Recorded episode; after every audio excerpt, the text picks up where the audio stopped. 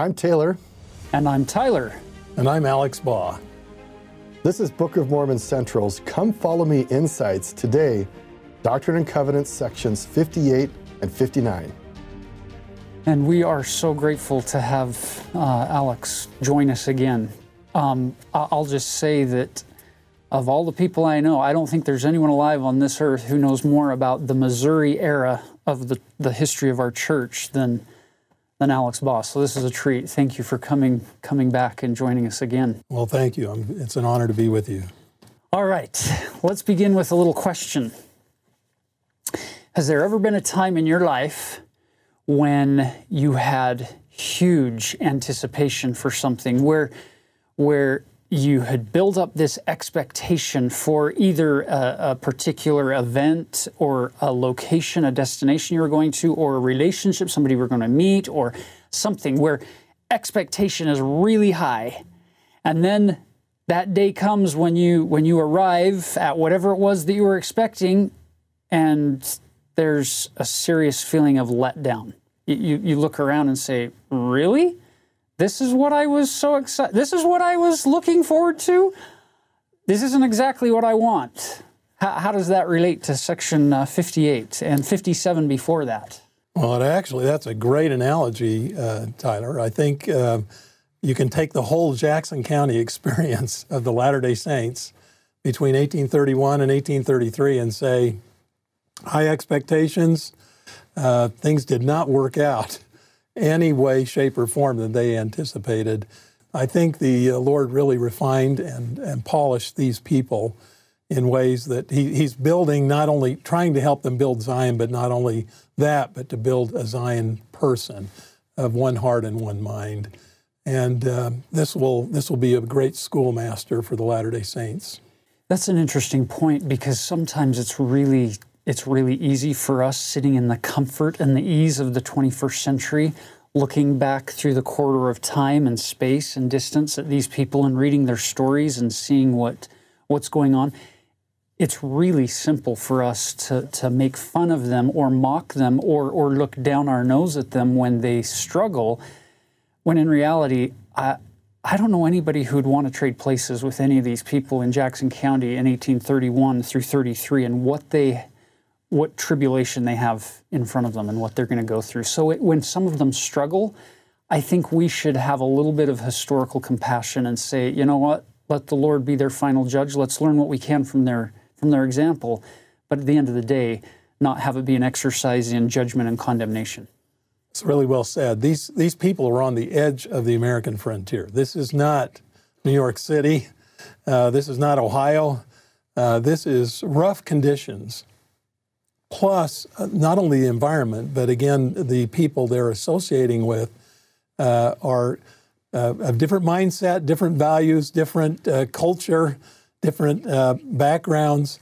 Uh, this is going. This is going to be a real, real struggle for Latter Day Saints. To, I, I kind of like to compare it with oil and water. they just, it's, it's not a real good mix, and yet, in spite of that, they, I, I have to admire them for what they tried to do in really laying the foundation of Zion and trying to establish it as the Lord uh, tried to direct through the revelations for them to do. That's a good point because today in our church, we're still benefiting from and building more upon that foundation which they laid in Jackson County in 1831 through 33. Still, to this day, we're benefiting and continuing to build Zion in, in many ways across the world in all of the stakes of the church, not just in this center place in, in western Missouri, but across the world. We're benefiting from some of the tribulations that they endured.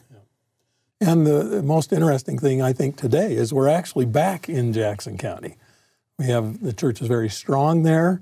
We have kind of planted ourselves again in that area. We have uh, a temple there. Um, the Lord's preparing uh, that place. It is not to be moved out of its place. Uh, there's no other place for the city of the New Jerusalem save independence. So, uh, although they didn't establish it, uh, we are still, in a sense, as Latter day Saints, helping to prepare the way for the full, um, how do I say it, uh, development of the city of Zion uh, for the return of the Savior. Okay, now let's let's get ready to dive in here. So before we launch into section 58, uh, give us give us a quick overview. Bring us back up to speed from section 57 and the and the journey westward. Uh, I think that's important. You got to lay the the groundwork for this uh, this early period of Jackson County. Um, uh, and the Saints. so, what happens here is, of course, in section 52, uh, Joseph Smith has this conference in Kirtland, and during that conference in section 52, it's actually uh, 14 companionships or 28 elders are called uh, to go journey to Missouri. We have the uh, branches from New York all, are all there now, and we're going to now call the opportunity for uh, elders to go down and actually begin that process of establishing Zion. Um, and then in the next succeeding chapters, uh, sections, I should say. We have uh, others added to that group. We have uh, A. Sidney Gilbert, we'll just call him Sidney Gilbert in section 53. Section 54, the Colesville branch has asked all of them to go down and establish Zion uh, because of some problems there with Leman Copley, which you've talked about. Yes. And then in section 55, we have W.W. Phelps, and he's arrived, is going to be baptized he's a printer, and they're saying, well, we're, if we're going to establish Zion, let's have a printing company down there. And Phelps is the perfect one. And then in section 56, uh, poor uh, uh, Thomas B. Marsh uh, has got a problem with his companion, can't go. So the Lord gives him another companion, Selah Griffin. And uh, so we have that companionship worked out. But Selah Griffin's companion was Newell Knight, and Newell Knight's now going to lead the Colesville branch. So we've got everybody now kind of lined up, and uh, all total, 30 individuals are now going to go to Missouri uh, during the months of June, July, August. Now, uh, there's 29 men and one woman. Uh, Sidney Gilbert's wife goes with him. And uh, on June 19th, 1831, uh, Joseph Smith and seven others in his party uh, make their way to Zion, to Missouri. They arrive uh, on July 14th, and uh, Joseph's now surveying the area, going, okay, this is it. and uh, he comes to Independence, we know that. By the way, this would have been a wonderful reunion with uh, Joseph and Oliver. He hasn't seen him for nine months. Uh, Peter Whitmer Jr., uh, Ziba Peterson, uh, and he meets Frederick G. Williams, who had joined that uh, missionary to the Lamanite contingent.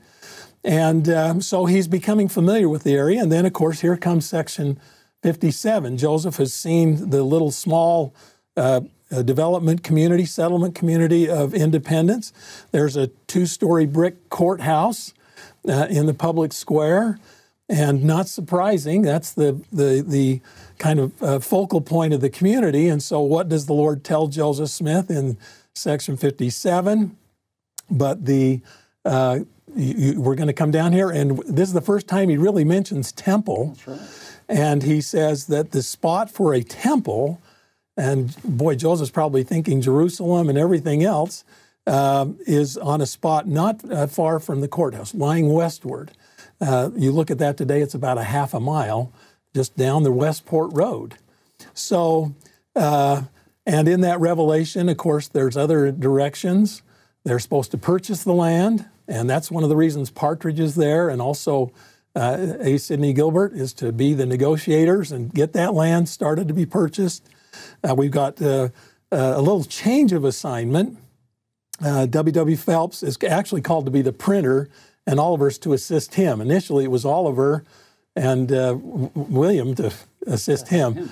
But uh, definitely Phelps is the better of the, the two. He's more experienced. And uh, so now they're there, and the Latter day Saints uh, who are supposed to be there are starting to come. And so on July 26th, the first group of um, coming from, uh, from the Colesville settlement arrive. They don't arrive in Independence, they arrive a little west, come up the uh, they're actually uh, on a on a boat or yeah steamboat. They come up the uh, Blue River and they come and uh, settle right there at the home of Joshua Lewis. And this is the, uh, I think he's an important figure. A I'm lot of write his name. have He's he's one that most probably haven't heard of, but we should have heard of him. Yes, and Joshua Lewis is a convert of the mission to the Lam- missionaries to the Lamanites, and he owns 28 acres, and his property will become the Whitmer settlement, part of that. And so they come here, and now Joseph goes, "What? Wait, we have enough people here. Let's see what we need to be doing." And uh, and four days later, five days later, we have uh, the August one, uh, Revelation section 58. So now it's going to, this revelation is going to instruct them. What do we need to do now that we're starting to assemble in, in Jackson County? Yeah, there's one other there's one other event that's taking place, or or this underlying historical interaction between Joseph Smith, who has arrived in July, and the the bishop, Edward Partridge, who, whose job it is to take care of the saints, to build up the temporal needs and the affairs and, and all the consecrated United Order efforts. And he's what's he feeling about independence? This is, uh, Partridge is just kind of uh, flabbergasted. This is, uh, again, a highly undeveloped area. He is not impressed at all with this area. Now, he's, again, uh, he's been very successful as a Painesville hatter. Uh, he's come from a nice, uh, nice area of, of the, the community of and the civilized world. world of, of New York. And he comes down there and he goes, I, I just don't see this. And uh, Joseph has a, uh, a greater vision of this. It may look not, not very promising to you, but it's quite a rebuke. And I've kind of felt sorry for Partridge because he's such a stalwart, uh, Tyler. Uh, in section 41, he's told that he is a man without guile. That's, that's without hypocrisy, without uh, guy, um, deception. Uh, He is one genuine individual. And uh, this, this, you can see this here. I mean, it's a, it's a very stern rebuke. In the work of God, we're dealing with human beings, all of which who have agency. They have their own preferences. We have our own experience, our own view, our own outlook on life, our own uh, persuasions. And even though at times you might get what's going on here, which is a pretty sharp, th- this isn't just a small disagreement between the Lord's bishop and the Lord's pro- prophet regarding building up the land of Zion here. Section 58 is going to help work that out. But my point is this don't be shocked in your church service or your church experience if you run into situations where things don't just move forward like a well oiled machine, where everybody agrees with everybody on every point and every decision that's made in a council meeting. Sometimes there are these struggles that happen, and somehow God's okay with it. His work still moves forward in spite of our mortal imperfections. They worked it out. And, and again, there was, uh, Partridge said he felt like Joseph had a- an abusive power. I mean, he was just abusing that. And yet at the same time, again, Joseph had this much different vision than, than Edward Partridge for this area. Uh, I think a, a good example of how he really, Partridge came in line was that uh, when all of this, uh, this episode in, in uh, June, July, August of their experience together, Joseph goes back, Partridge stays there. And he doesn't go back to get his family, even though he's commanded to bring his family to Missouri.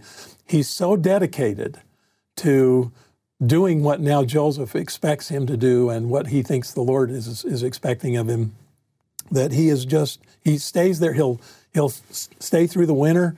Uh, he doesn't go back. Uh, he sends for his wife and family. And really uh, tyler for the next um, really through the entire missouri period he is a leading player if not many times the leading player in trying to develop and uh, the concept of zion and and to to do as the lord directed in the revelations. This shows a, a a real quick repentance and and a determination to okay i know what i i know what the lord expects of me. I'm going to do my very best. And he does. He's an absolutely marvelous figure. I just love edward partridge and his example of the latter day saints. May have a disagreement but once he once he he realized okay i was probably in error. I apologize. I'm going to do what uh, what the Lord expects and what Joseph Smith expects of me. There are a lot of lessons that we can learn from stories like this.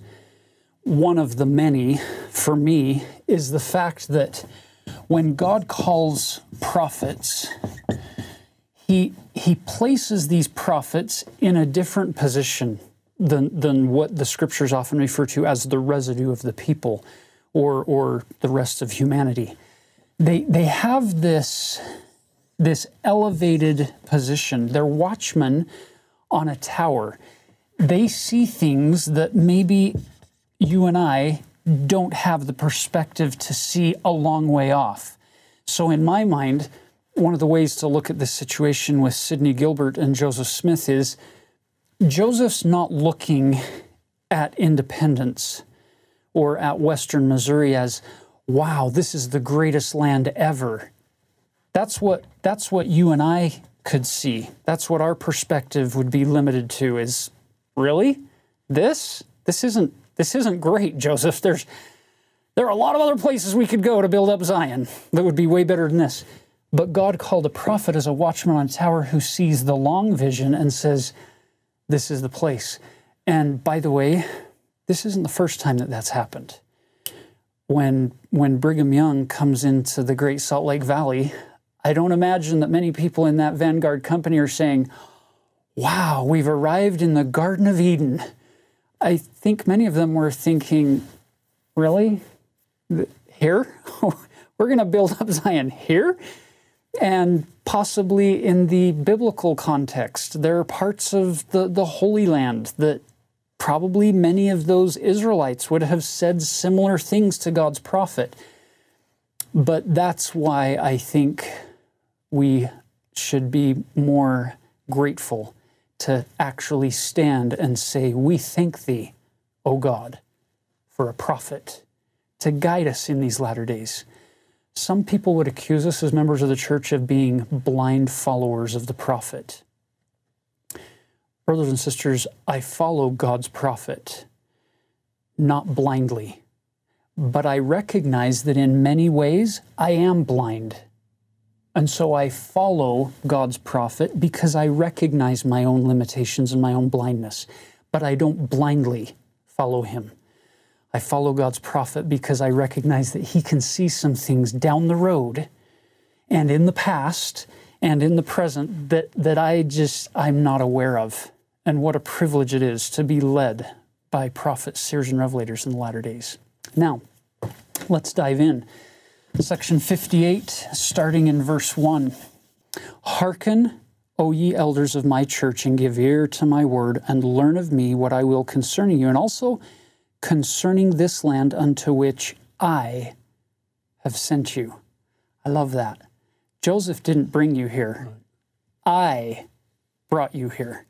Look at verse 2 For verily I say unto you, Blessed is he that keepeth my commandments, whether in life or in death, and he that is faithful in tribulation, the reward of the same is greater in the kingdom of heaven. You might want to mark or at least pay close attention to this idea of tribulation. This group's going to hear a lot about tribulation. It's mentioned three times in those first four or five verses. And I think that the, the great thing about that is who gets the greatest glory? Those who endure tribulation. Those are the ones who really paid the price uh, for testimony, for their faith, and so on.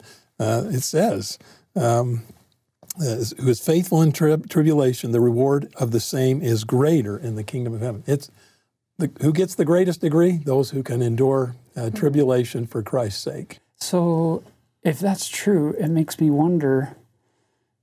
The scriptures are this this uh, repository for the gospel of Jesus Christ, the good news, and yet tribulation doesn't feel like good news if you're wearing mortal blinders. Tribulation isn't good news; it's terrible. But the blessing of the gospel of Jesus Christ is this eternal perspective. And verse 2 takes off those mortal blinders and says, Yeah, you're going to have tribulation in this life. But look at the, look at the greatest of all, the, the Lord Jesus Christ Himself, a man of sorrows and acquainted with, with grief. grief. And he, he is the embodiment. He's the, he's the pattern. He's the model for us to try to become more like. It doesn't mean that you should now be scared if you try to become a disciple of Christ. Oh no, now what bad, horrible things are going to happen? Mortality, bad things are going to happen to us regardless. But as we get on the covenant path and move forward, it then puts those tribulations into perspective to say, oh, these are refining opportunities for me, where, where God can now actually um, consume my dross in, in my soul and help me to become a better person. Look at verse 3. I love verse 3. Ye cannot behold with your natural eyes. Remember those blinders, those mortal mortal eyes only? You can't behold with your natural eyes for the present time the design of your God concerning those things which shall come hereafter, and the glory which shall follow after much tribulation. He's giving us this, this heavenly perspective, saying, I, I see all things. You can't see it. You don't understand it. To me, verse 3 is Jesus basically saying to these people, You have to trust me. You have to have faith in me. It, it reminded me of the verse, of course, he mentions eyes here. Eye hath not seen, nor ear heard, nor yet entered in the heart of man the things of God that God has prepared for them that love him. And if you love him, you'll be willing to, to suffer for his sake. And the eternal reward is worth it. It's, it's all worth it. Absolutely. Now, to finish off that introduction, look at verse 4. For after much tribulation, you'll notice that's twice now that we've seen this. After much tribulation at the bottom of verse 3, and now again at the top of verse 4. After much tribulation come the blessings. Wherefore the day cometh that ye shall be crowned with much glory. The hour is not yet, but is nigh at hand.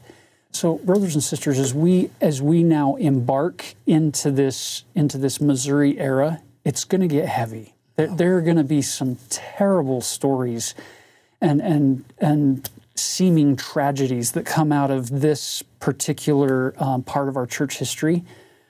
I think it's helpful for us as we embark into this uh, period of our church history to remember verse four that the Lord is preparing them for much glory that's going to be given to them lest we lest we start feeling like God didn't love them or wasn't powerful enough to protect them or didn't have enough foresight to, to prevent these things from happening.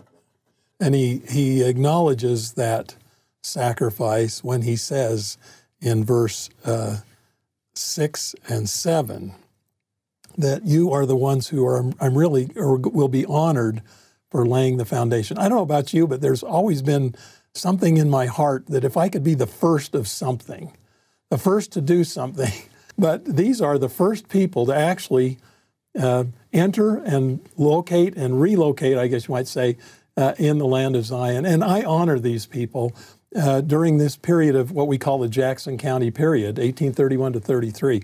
1,200 Latter day Saints will gather and uh, do their very best. Again, they weren't perfect, as we'll find out in section 101 and 103 and others, but they tried and they did their best, and I honor them for their effort and to be the ones who at least tried their very best to establish Zion uh, in the early 1830s. I love that. And you'll notice that it's not just focused on them there at that time. Look at verse 9. Yea, a supper of the house of the Lord, well prepared, unto which all nations shall be invited. The, these 1,200 people that you're talking about, they, they, they form this core right there in Jackson County but it wasn't ever intended to just be for people there. It's it's going to culminate with this message that goes to all the nations, and everybody's invited. I'd like to maybe just comment here. He kind of gives a little parable here in terms of, okay, how's this going to happen? And he says it will begin first with the the rich, uh, the nobles, that kind of thing, and then eventually to the um, to the poor. Uh, I think uh, the analogy here the Lord's trying to illustrate is we'll establish the gospel in, in nations that are rather developed uh, the United States, Canada, Europe, and then uh, get a, a, pretty good base of, of Latter day Saints, uh, of the church, a firm foundation of the church. And with that prosperity, uh, then we can take the gospel to the rest of the world. I mean, the church is in um, Kenya. There's 60,000 members in Kenya. Uh, the, the church is in Zimbabwe. Uh, I think they have 54 congregations. Zimbabwe. Now, that couldn't have happened in 1830, uh, probably in the 19th century. But as the church grew in these more developed re- regions and areas of the world, uh, this made it possible for us to now take the gospel to the more remote or less developed countries. And that's how we get the gospel out there. We start with a pretty good uh, base and then go from there to the, the, the uh, other nations of the world. And I, I think you see that happening today. So, this to me is a, an example of the Lord's vision of how Zion will be developed. We'll, we'll begin uh, in, these other countries, but we'll eventually be able to take it uh, to all the nations of the earth and, and more to come Uh, as the church yeah. grows and, and is strengthened. Yeah. Now, watch what happens as the Lord transitions from a more general to a very specific audience in verse 14 and 15. And by the way, to me, this is the this is the embodiment of Edward Partridge being without guile. Because quite frankly, brothers and sisters, this is not an easy thing to be sitting there knowing that you've had a serious disagreement, uh, a serious contention with, with Joseph over the very things that are being discussed here, and then to sit there and have Joseph speaking directly for the Lord, and here comes your name now and your name is going to be put in this book of Revelations that's going to go to the, the whole world. This is a man without guile who didn't let his pride or worldly ambitions get in the way. I love Edward Partridge for this. Listen to what the Lord tells him, verse 14. Yea, for this cause have I sent you hither and have selected my servant Edward Partridge and appointed unto him his mission in this land. But if he repent not of his sins, which are unbelief and blindness of heart, let him take heed lest he fall. I, am just going to say it. If I'm in that situation, I'm going to be sorely tempted to let my pride say, Me, unbelief and blindness? Oh, yeah, what about you, Joseph? But he doesn't do that. He doesn't do that. He doesn't take the, let me tell you what's wrong with you approach. He takes the, Lord, is it I approach. Brothers and sisters, in your own relationships where there might be some contention, have you noticed that every time you try to point out what's wrong with somebody else, that I don't know, I could be wrong, but I guess it's a, it's high 90% of the time or more when those people don't say, "Oh, thank you for pointing that out." Thank you for, for telling me what my weakness is. I am now going to change. You're right. I'm wrong. Will you please forgive me? That isn't usually how those conversations end, is it? But when you can take some time, go to the Lord and say, Lord, is it I? Because I can't control what you do. I can't control how you use your agency, but I can control how I use mine in those relationships. And I love this little section here because to me, Edward Partridge had to have done that. He had to have had that, Lord, I'm sorry. I, yep, uh, I'll, I'll repent and get in line. Kind of reminds me of the story of one time, I think it was uh, Brigham Young's daughter that told the story that in Kirtland, uh, at one time, uh, Joseph Smith just kind of um, really went after Brigham and just kind of laid into him and uh, Brigham stood up, I believe it was, and said, Joseph, what would you have me do? And I can see Partridge doing that. Yep. I, I see no other place uh, in the rest of his life, he dies in Nauvoo, where Partridge ever faltered again. Never. Uh, he, he was as committed and as dedicated as any person on planet Earth. And so I think he learned his lesson.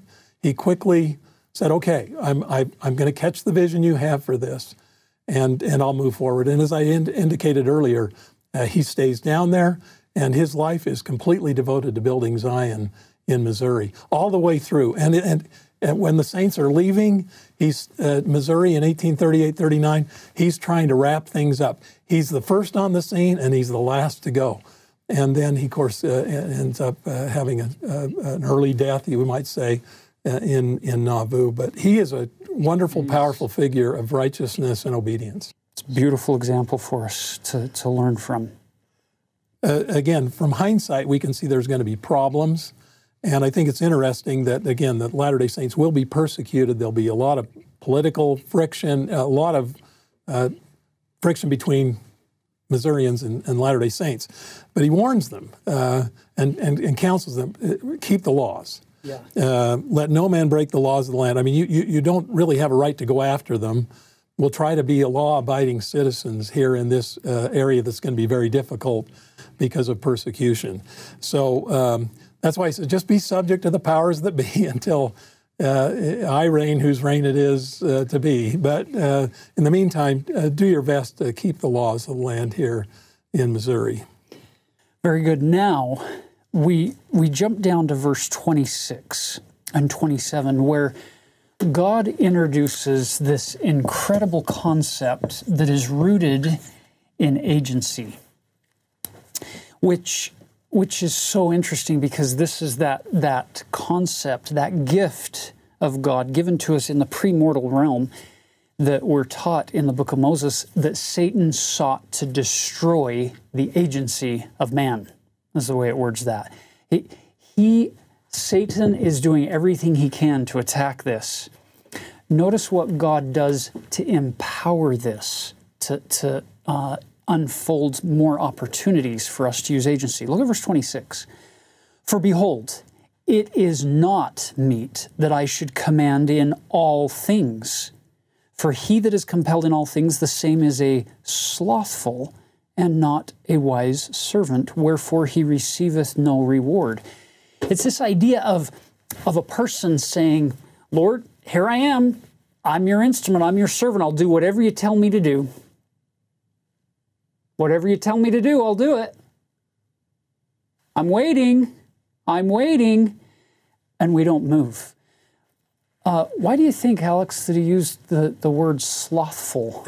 why, why, why that word? Well, uh, you, you look up the definition, it means the slow. And uh, boy, I just have to think about, of a, about an actual sloth. Uh, there's various, uh, uh, how do I say it, breeds. There's a two clawed sloth and the three clawed sloth, but three toed. Uh, but they move slowly. um, 90% of the time, they're motionless. 90%. Um, I just kind of wonder what their function is in, in, in terms of the creation. In the bigger creation story. uh, you put, they can't cli- uh, crawl on the ground very well. Uh, it takes them a minute to go nine feet. And I've, I've just joked with my students at times that I think the Lord created the sloth just so he could use it in section 58. it's such an example of a, a creature that is just doesn't do a lot in terms of uh, his motion and his activity. And so I think, uh, uh, and again, he, he, mentioned sloth, slothful, uh, a couple of times the, the, the, the, the variation of the word there. So I think it's, it's highly descriptive of saying, uh, take action, move. Let's let's make things happen, and use your agency. I don't have to tell you everything. Uh, take some initiative on your own.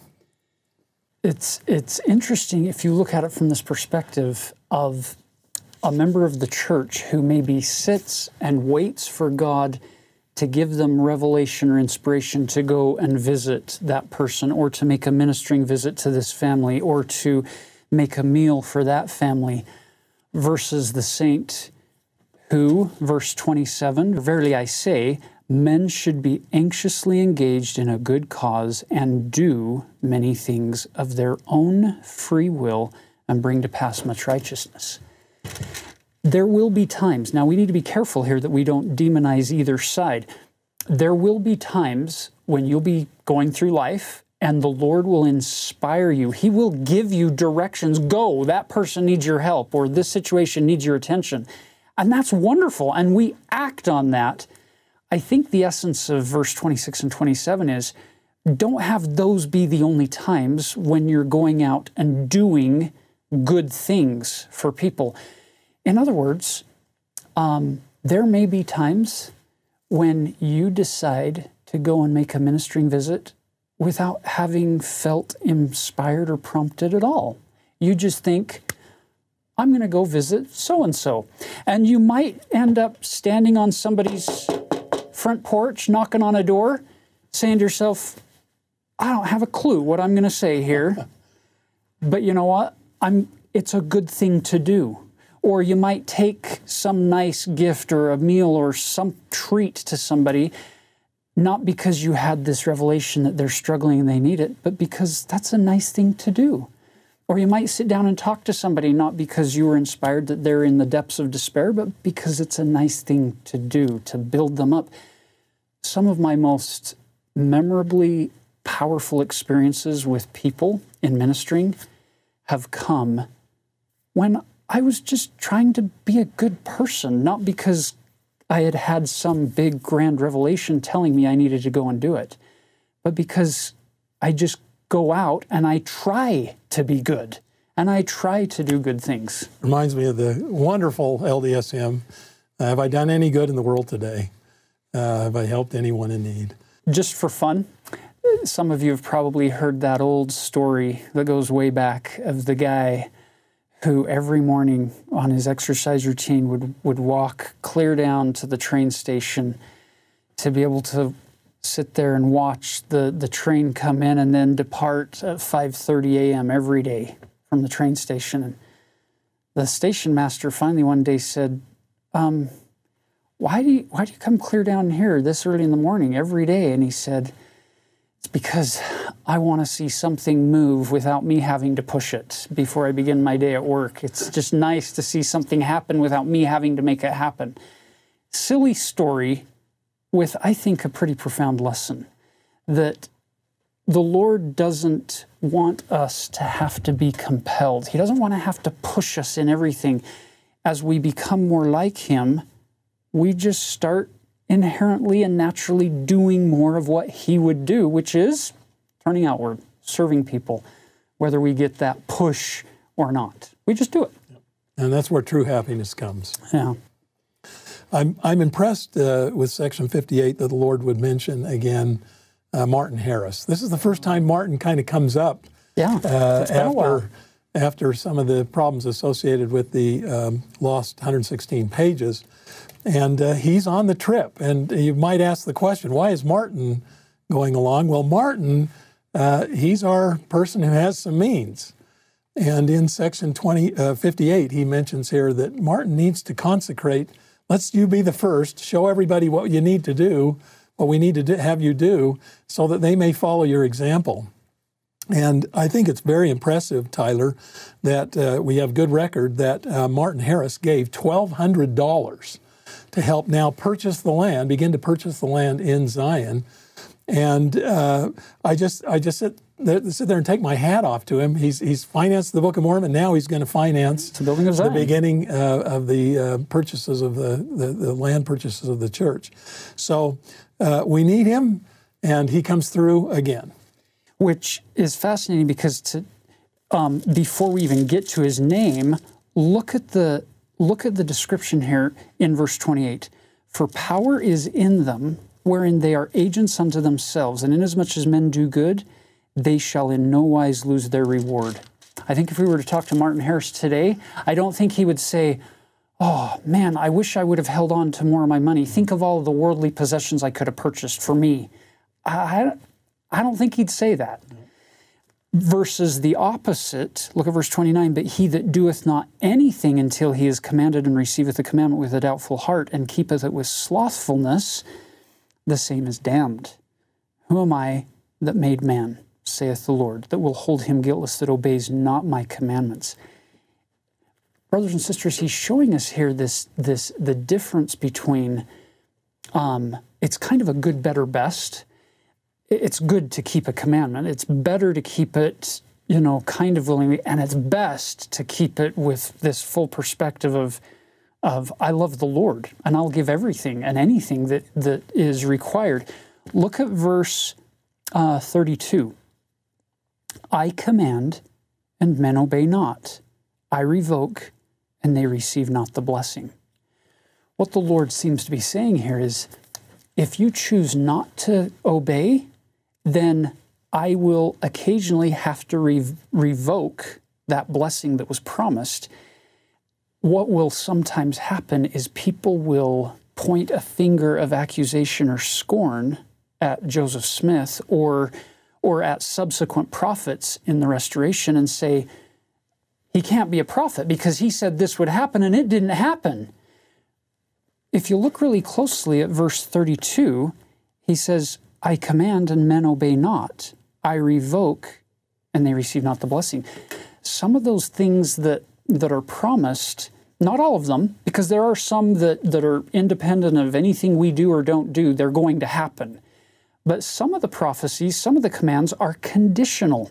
It requires our agency and the type of agency, because you can slothfully keep a commandment and not receive the same blessings or benefits as promised as those who keep it with full purpose of heart, with an eye single to God's glory. So sometimes it would be like somebody going to a, a garden store and buying the best possible seeds for a particular variety of plant that they want to grow, a particular vegetable. You could buy the very best seeds. You could go out into the very best plot of land and plant those seeds and then walk away in March. Brothers and sisters, you can't expect to come back in August and pick the very best fruits or vegetables off of that plant if you haven't nourished and nurtured and taken care of and weeded and, and provided the best environment for that plant to grow. Same thing with many of God's promises and commandments and prophecies is we have to use our agency to carry forth that work in our own little realm in order to produce fruit. We can't just say, oh, God's prophet made a promise, so we'll just plant that seed in our heart and say, done. And then months later, when the fruit isn't produced, we can't blame God's prophet and we can't blame God. But I can look in the mirror and say, huh, what lack I yet? Where did I fall short? Because God's prophets, their words will be upheld. But if they're conditional, that's on me. I got to do my part. And then when they don't get the blessing, what do they do? Say, and then they say in their hearts, This is not the work of the Lord. I didn't get the blessing. Well, you didn't follow through. You didn't uh, keep the commandment yeah. to begin with. So, so what would you say to somebody who's watching, who maybe, who maybe feels a little bit discouraged right now, listening to this segment, thinking, "Yeah, I received a patriarchal blessing, and in that blessing, I got all of these promises given to me." But I haven't realized some of them, and I don't feel like I've been a wicked person, or I, I, I haven't I haven't done terrible things, what would you say? Well, as long as they keep on the covenant path, uh, those blessings will be fulfilled, maybe in ways they don't recognize at the time or even understand. So interesting you'd say that. I just got a, an email a few days ago from a young man whose grandfather was my patriarchal bless, uh, my, who gave me my patriarchal blessing, and he mentioned how his mother was the first one to get a patriarchal blessing from his grandfather. And it was about a half a page. And she was rather disappointed and said, Here's my own father giving me my patriarchal blessing as a young woman. And then he said in there that um, years later, as now, uh, now she's an older woman, uh, every promise in there was fulfilled, uh, even though it was short. And I, I, I, had full confidence in the fact that it was totally inspired and that the Lord came through uh, may have not been the longest patriarchal blessing, but every promise was given. Beautiful. So. It's beautiful. So we so we move forward. We move forward in faith. We don't define ourselves by by past struggles, but by future blessings and benefits. One other concept that, that I wanted us to cover here in this section before we shift over to section 59 is found in verse 42 and 43. This concept is profound. Behold, he who has repented of his sins, the same is forgiven, and I, the Lord, remember them no more. Brothers and sisters, that's pretty profound coming from a God with infinite knowledge, infinite power, infinite glory, inf- not bound by time. I, the Lord, remember them no more. It's not that It's not that he gets amnesia. It's not that all of a sudden it never happened because he just can't remember it. It's that he chooses not to remember it, not to focus on it. He's not defining us by it. Brothers and sisters, if a God with perfect capacity has the, the ability to not remember your low points of life anymore, then what about us with each other or us with that person staring at you in the mirror? It's a beautiful thing when you can let go of those past wrongs. The worst thing in the world is if you let your present self be held hostage to your past self when you were 17 or 25 or whatever age when when maybe you weren't as wise or as capable or in an Edward Partridge situation isn't it great that he's able to leave that struggle with Joseph behind and not focus on it and and remember it enough to know I'm not going to make that mistake again, but I'm going to move forward and be defined by who I can become, not by that moment of struggle and weakness. I, I am sure Joseph put that behind them. Mm-hmm. I don't see any friction between Partridge and, and Joseph Smith ever again. Another example of that is actually, again, uh, Phelps here, who's yeah. the one being reproved.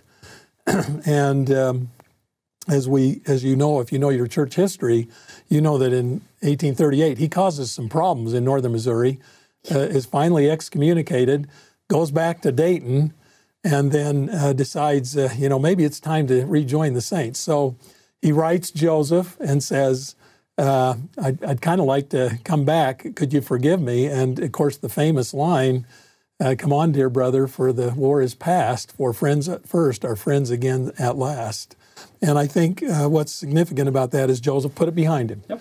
Uh, Phelps, and who's going to speak at Joseph Smith's funeral? W. W. Phelps. Uh, Joseph is a perfect example of the Lord.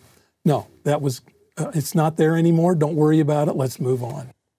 Uh, not surprising, uh, at the um, death of Joseph Smith, Phelps was so honored to even be associated with Joseph Smith that he writes the famous, uh, we call it Praise to the Man. It was called Joseph the Prophet, the original poem, but it appeared in the uh, first uh, issue of the August 1844 uh, Times and Seasons. And truly, that, that was a great relationship, even though, even with, with Partridge and also with Phelps, it was strained a little bit, but Joseph put it behind him. So, brothers and sisters, in your own personal relationships with family members or neighbors or, or ward members, don't be afraid of having to occasionally work through some some long periods of disagreement or, or struggle and even at times contention. It's okay. You you can you can work through those and by this you may know if a man repenteth of his sins, behold, he will confess them and forsake them. We acknowledge I was wrong and we forsake it. We don't keep holding on to it. We let it go. We forsake it and we move on. So before we transition to section 59, I just want to just share a humorous story about sloths. Uh, I was traveling with my wife at one point, and we went to uh, an animal sanctuary, and they actually had a sloth. And my wife was holding the sloth, and somebody got a picture, and the comment was, "She has swapped one sloth for another." So maybe I should have been paying attention to the Lord's revelations in D&C 58. Actually, we're still happily married, in case anybody was wondering. I'd like to just share a perspective with you on another way you could look at sections 58 and 59 and what's going on here in church history. And let me give it just a brief backdrop. So, I spent a lot of years in biblical studies, and in that study, I learned that recently, uh, scholars, when I say recent, it was about uh, back in the 1930s or so, scholars discovered a covenantal pattern that shows up throughout the Bible. And it centers on God's covenant with the Israelites, where he takes them out of civilization in Egypt and he brings them to the howling wilderness of Sinai. And I've been there. Now, that is not a place you'd want to really uh, sit, sit, down roots. And I, I think about the modern Israelites, the early saints, leaving civilization and they too going into a wilderness. And the pattern is that God takes his people to the wilderness and there he establishes Zion, or he promises them Zion and he wants to give them land. And what he will do is lay out his expectations for how they should be covenantally faithful to him so that they can prosper in the land that he wants to offer them. And this is his pattern gather people, offer them a promised land, put them there in that land, have them build a temple, and they will be blessed as they keep the commandments. Now, I've written this pattern out that scholars have uh, found in the Bible. And as I was reading it, I was actually really struck to see that in this pattern, it actually shows up in the Doctrine and Covenants, even though it actually seems to originate with God way back in the Old Testament. And the pattern is pretty brief, but it starts with God will introduce himself to the people. And if you go to Exodus chapter 20, you'll see that in verses 1 and 2. And then remind the people all the incredible things he's done for them on their behalf. He wants them to know he is their God. They can entirely and fully trust him. And therefore, they should be loyal to him as he's been loyal to them in the Abrahamic covenant. And what's interesting is part three, God lays out commandments, instructions, stipulations, laws for how people can show their loyalty. And I still remember this day when I was reading this pattern and learned that the Ten Commandments are the stipulations, are the commandments, are the laws, are the instructions for how to be faithful to God. I always just thought the Ten Commandments were just a, a nice fancy list of things to do. I didn't realize it was part of a larger covenantal pattern of a conditional covenant where God wants to give us peace and prosperity in a land, and we retain those blessings as we are faithful. And as the covenantal pattern continues, there are witnesses to the covenant. Just like if you're ever signing a contract, there's always witnesses. Uh, God identifies the blessings and curses identified with whether you keep the commandments or not. Like if you do, here's the blessings. If you don't, here's what's going to happen. And then you record the covenant, put it in a sacred place. You might be familiar with the Ark of the Covenant uh, for the ancient Israelites. This was in the Ark of the Covenant. In fact, particularly this part here was written down on tablets and put into the Ark of the Covenant as a reminder to the Israelites that this is God's expectations. If you want the fullness of his blessings, then you show loyalty and faithfulness by keeping the commandments. So it struck me as incredible how God is consistent with how he teaches his people and uses covenants. I was reading some years ago, got to D&C section 59, and was struck by the repetition of many of the Ten Commandments. Now, before my life, when I read the Ten Commandments, I'm like, oh, those are very nice to read about. But this time, I had seen and had been um, trained in the pattern of this conditional covenant type. Um, and I thought to myself, wait a second. I know in the Old Testament, the Ten Commandments, when they were given, were simply the middle part of this conditional covenant God was offering his people, conditioned on their faithfulness. I wonder if something similar is going on in the Doctrine and Covenants. And so I carefully looked at the historical context of D&C 57, 58, 59, carefully read, and I'd propose that yes, it's the same pattern. We can see the same pattern going on here. And then what really I found to be spiritually mind blowing was that what's the historical context?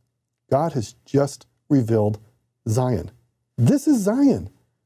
I'm like, this is the pattern. You should expect when God asks you to keep the commandments and lays out the Ten Commandments, that land is promised. And that is the land upon which he will prosper you. So I find it deeply compelling that God has covenantal patterns that he has used throughout his time with his people. And I also suggest you can find this pattern in other places in scriptures. Just two quick examples. Consider the Sermon on the Mount. Jesus is the new Moses who gets on a mountain and receives a law or commandments or instructions for covenantal faithfulness. And he says, Moses taught you, here's how to show covenantal faithfulness. I say unto you now, do these things. And it actually essentially follows the same pattern.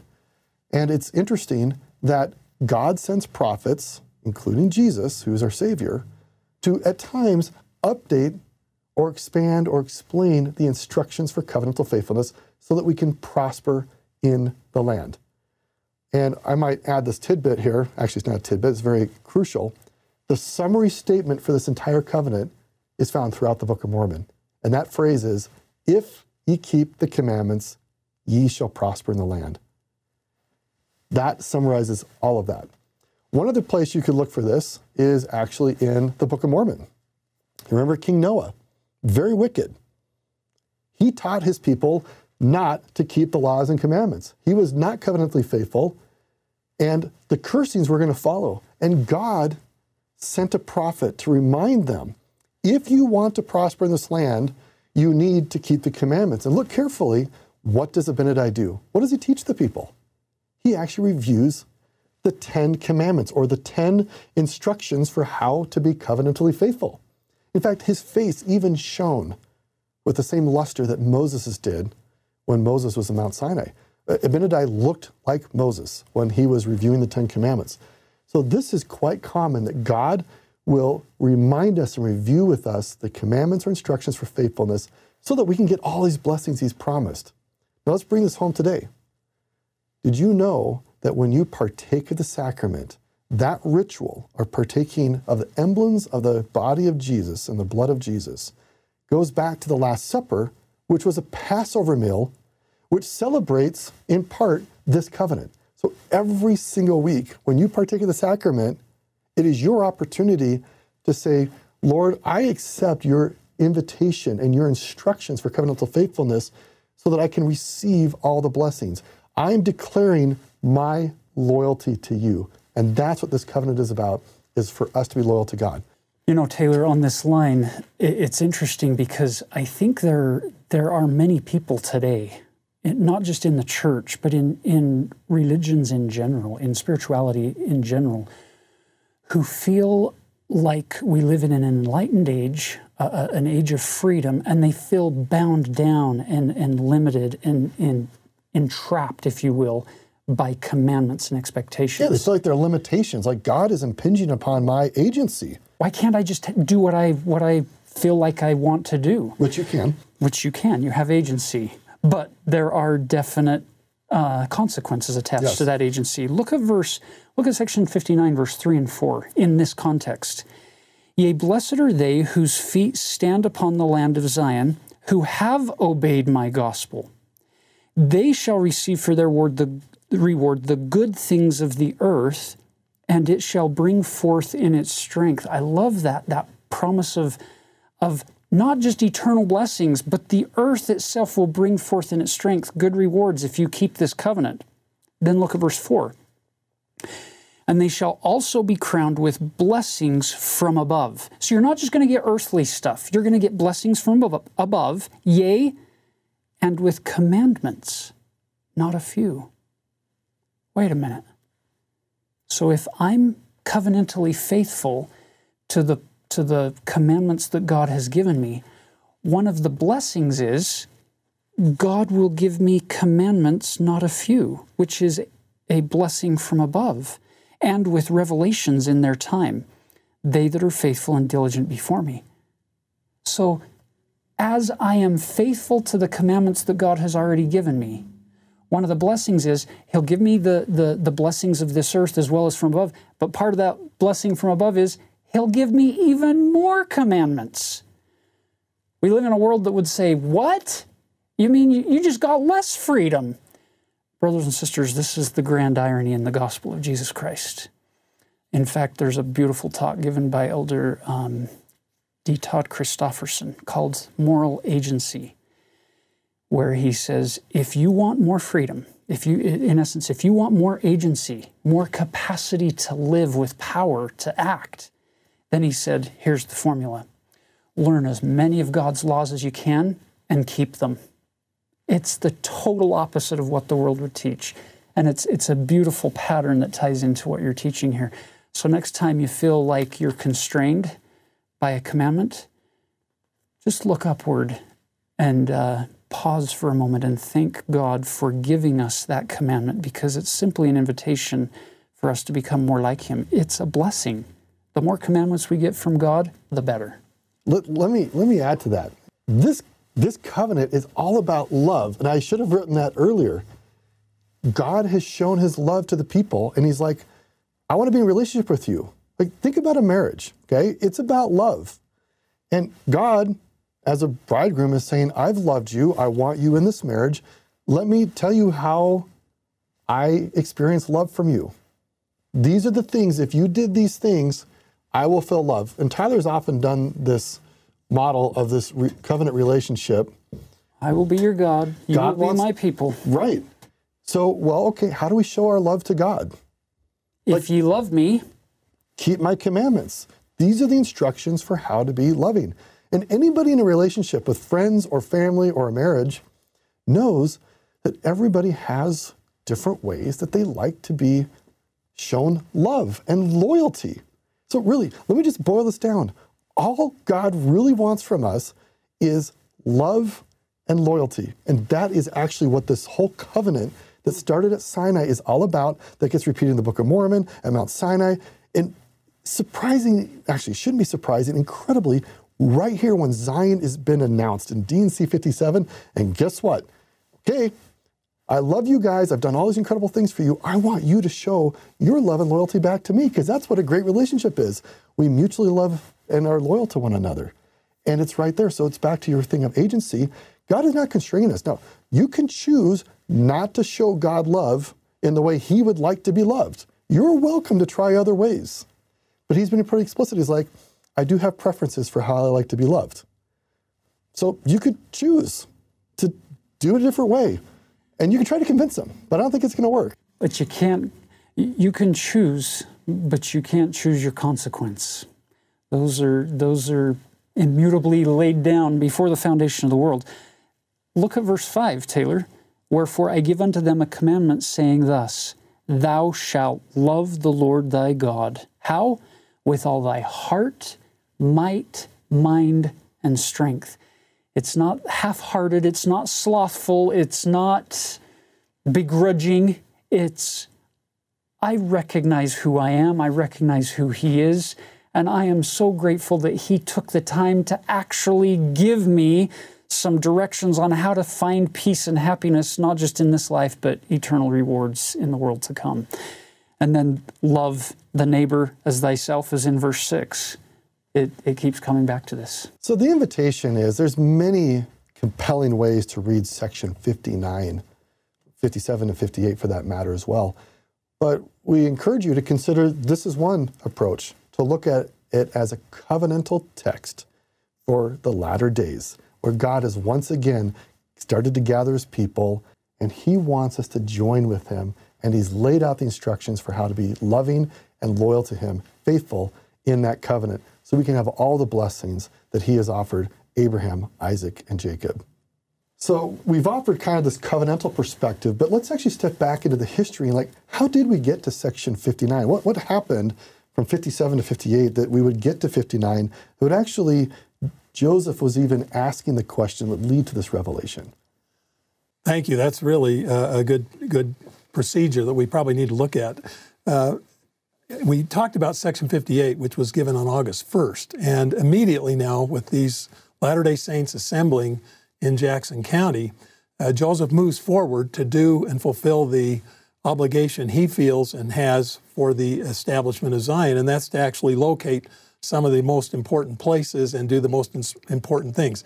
So on August 2nd, uh, just the day after Section 58, Joseph Smith and this group of saints who've assembled over there near the uh, jo- uh, Joshua Lewis property actually dedicate Zion. And they did it symbolically. They had a log and 12 men, um, seven of whom were Colesville branch, the other was Joseph, Sidney, and others.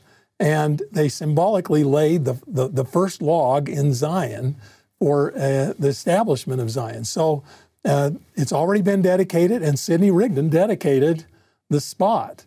So, with Zion dedicated, the next thing Joseph does is the very next day on August 3rd, he and several other men went to the uh, area of Independence, and there it was revealed to him where the temple uh, should be built. And he actually dedicates that. And so you see kind of again the covenant relationship, what can what can help you in that covenant? Temple blessings. When God gathers his people, it's build a temple and give them the covenants. So that was that was dedicated on the third, and then on the fourth, they come back here to kind of have a culmination uh, back to the um, the the Colesville property or the uh, where the Colesville Saints are, and they have a conference and basically say, okay, we've established Zion, and Joseph and the rest of the uh, elders are going to return. Of course, some are going to stay. So Joseph finds things that uh, are essentially basically done. And then in section 59, this is kind of his last, the last culminating ref, uh, uh, revelation uh, before he leaves to try to give them instruction on how do you build Zion? What do you have to do in that covenant relationship? And as you've so well uh, uh, indicated here, uh, Taylor, it's a matter of keeping the commandments and covenants that he's, he's given them. So it's not surprising that he elucidates mm-hmm. in section 59 many of those or re- reintroduces some of the covenant relationship. But you were talking about some of the focus of God saying, okay, this is the latter days. Yeah, keep keep the ancient commandments, but here's some things I want to focus on. What were some of the things that you had, well, you, seen? You, you, definitely see in verse 5 exactly what, uh, and, and, I think you cited it, that we have to love God mm-hmm. and His Son with all our heart, might, mind, and strength. And then here's some of those basic principles revealed to Moses and other prophets uh, love thy neighbor, not steal, not commit adultery or kill, do anything like unto it, and certainly have to offer appreciation and gratitude. But I think the uh, at that point in time, it, he really looks into the heart, mm-hmm. and how do you how do you give your heart unto God? And the best way to do that, of course, is to have a broken heart. Mm-hmm. And there's a whole lot of implication with that.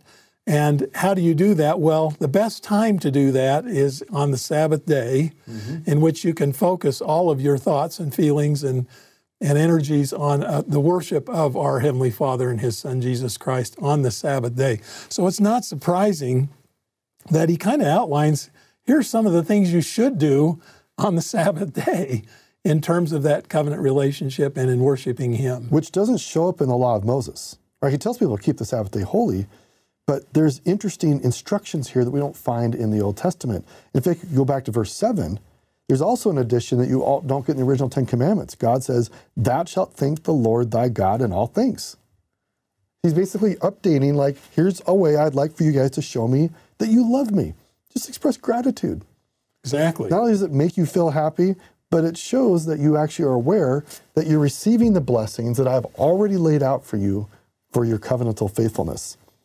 He goes on, of course, and, and says, Now, there's one way you can really become a Zion person and keep yourself unspotted from the world, mm-hmm.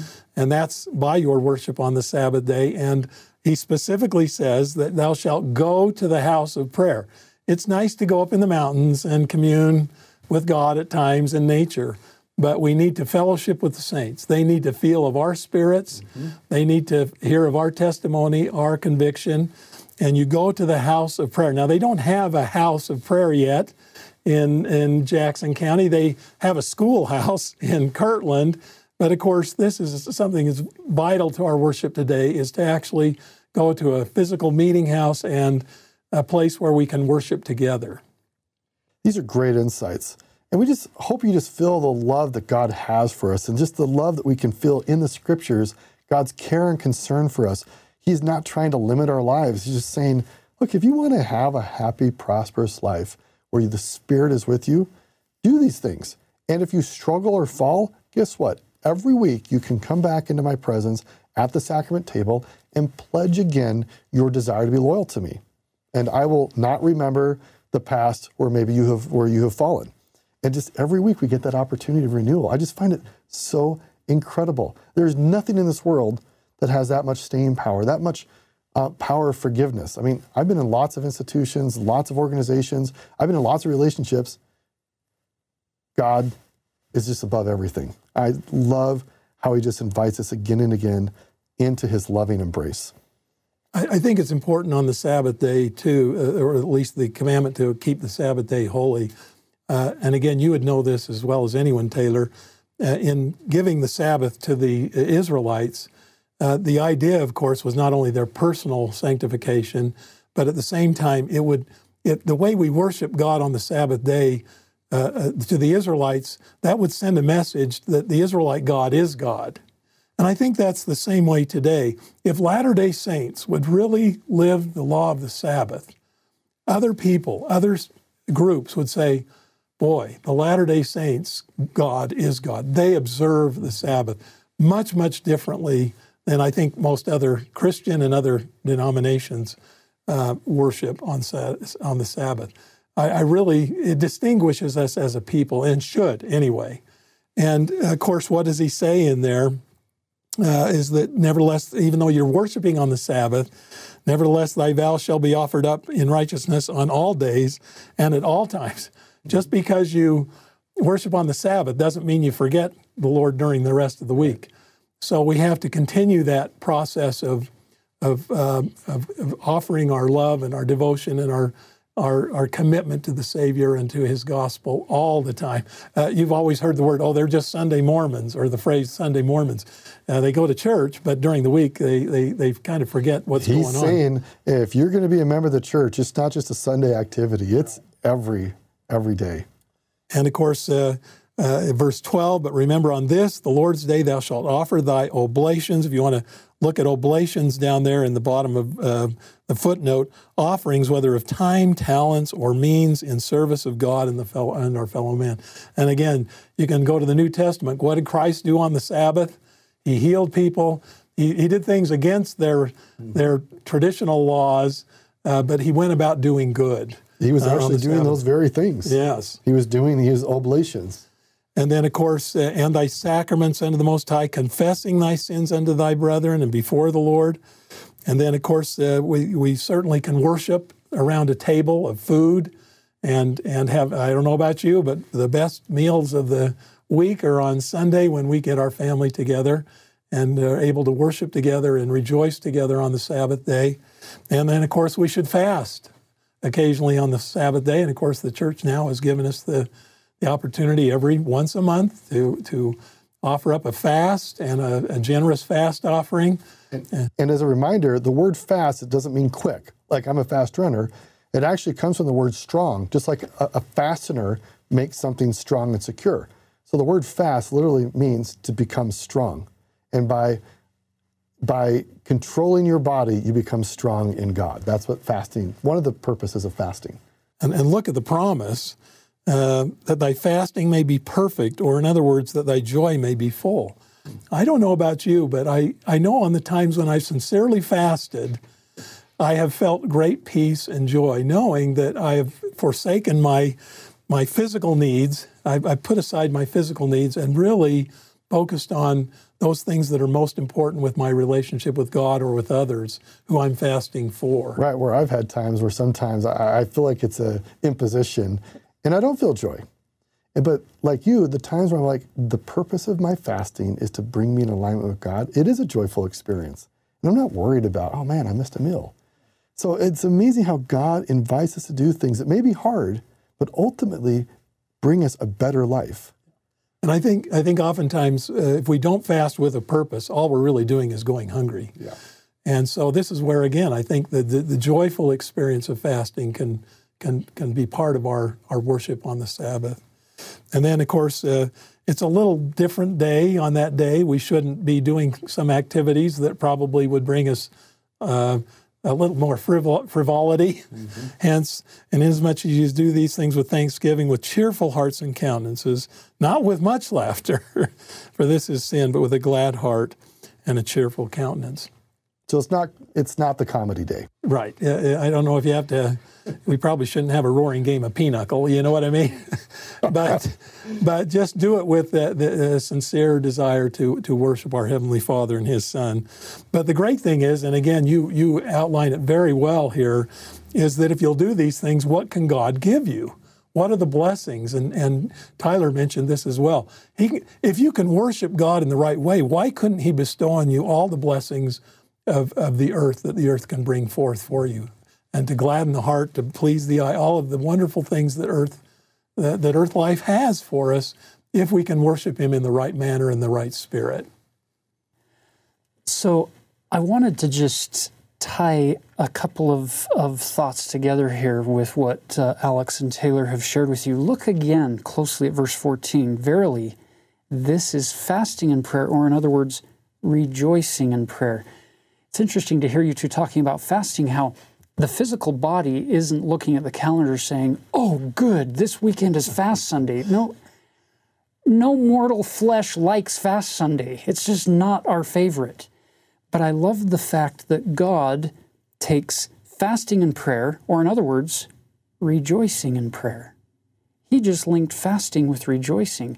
What a rejoicing thing when the Spirit of, of the, the Lord can inspire our spirits to put aside the needs of the flesh for a day appropriately. And it's this rejoicing thing, it's this empowering, this fascinating thing. It fastens us to God. Look now at verse 21. And in nothing doth man offend God, or against none is his wrath kindled, save those who confess not his hand in all things and obey not his commandments. Could it be possible that applies not just to all the blessings that I've received, but also scriptures, prophets, covenants, that I acknowledge the fact that, wow, the God of the universe has given me all these things, and now all he's asked in return, with all that investment he's made in me, the only thing he asks from me is, Tyler, can you just trust me? Can you just obey the covenants or the commandments that I've given you? That's a pretty small price tag to put on this, this bounteous blessing of life and agency and the abundance of, of mortality that He provides for us. And then in verse 23, but learn that he who doeth the works of righteousness shall receive his reward, even peace in this world and eternal life in the world to come. Brothers and sisters, he just gave you one side of a coin there. There is another side to that coin there are people who are going to use their agency who choose to not follow his commandments or hearken to his voice, but who hearken to the voice of the adversary. And in other places in Scripture, we're told basically if you do the work of the devil, you need to be prepared to receive the devil's wages. And if you do the work of the Lord, then he is preparing you to receive his wages and he tells you what his wages are peace in this world and eternal life in the world to come. So, Alex and Taylor, as we finish this particular block of scriptures, I think it's not saying uh, too much or, or overemphasizing this fact to say, what a blessing to have modern prophets and to have the blessing of ancient and and more recent prophets and the words of God given to us as the extensions of His love for us. And now, as we move forward, to be able to just try a little harder, to love God more, love each other, work forward through all the struggles and the, the, the difficulties that we face, knowing that He's in His heavens and He knows what He's doing. And I might add to that, of course, these scriptures are about Zion, and it did not happen the way our, these early saints anticipated it would. But uh, the good ship Zion is still going, and we're part of it. And I think the message for me also today is how can I help to bring forth Zion in my own life, among my own family, among my own community, and um, hopefully that I'll do my part so that someday when that Zion is absolutely established, definitively, uh, when the Savior will come to that great place uh, in in Jackson County, Missouri. It will not be moved out of its place. That I've done my part, that I contributed to building up the kingdom of God, and hopefully that personally I became a Zion person, one of pure heart and mind. And uh, I'm grateful for the opportunity to be with you today and discuss these marvelous, marvelous revelations and to pay tribute to those who tried to establish Zion uh, in 1831. And we thank all of you for being with us today. And we encourage you to spread light and goodness wherever you go. Know that you're loved.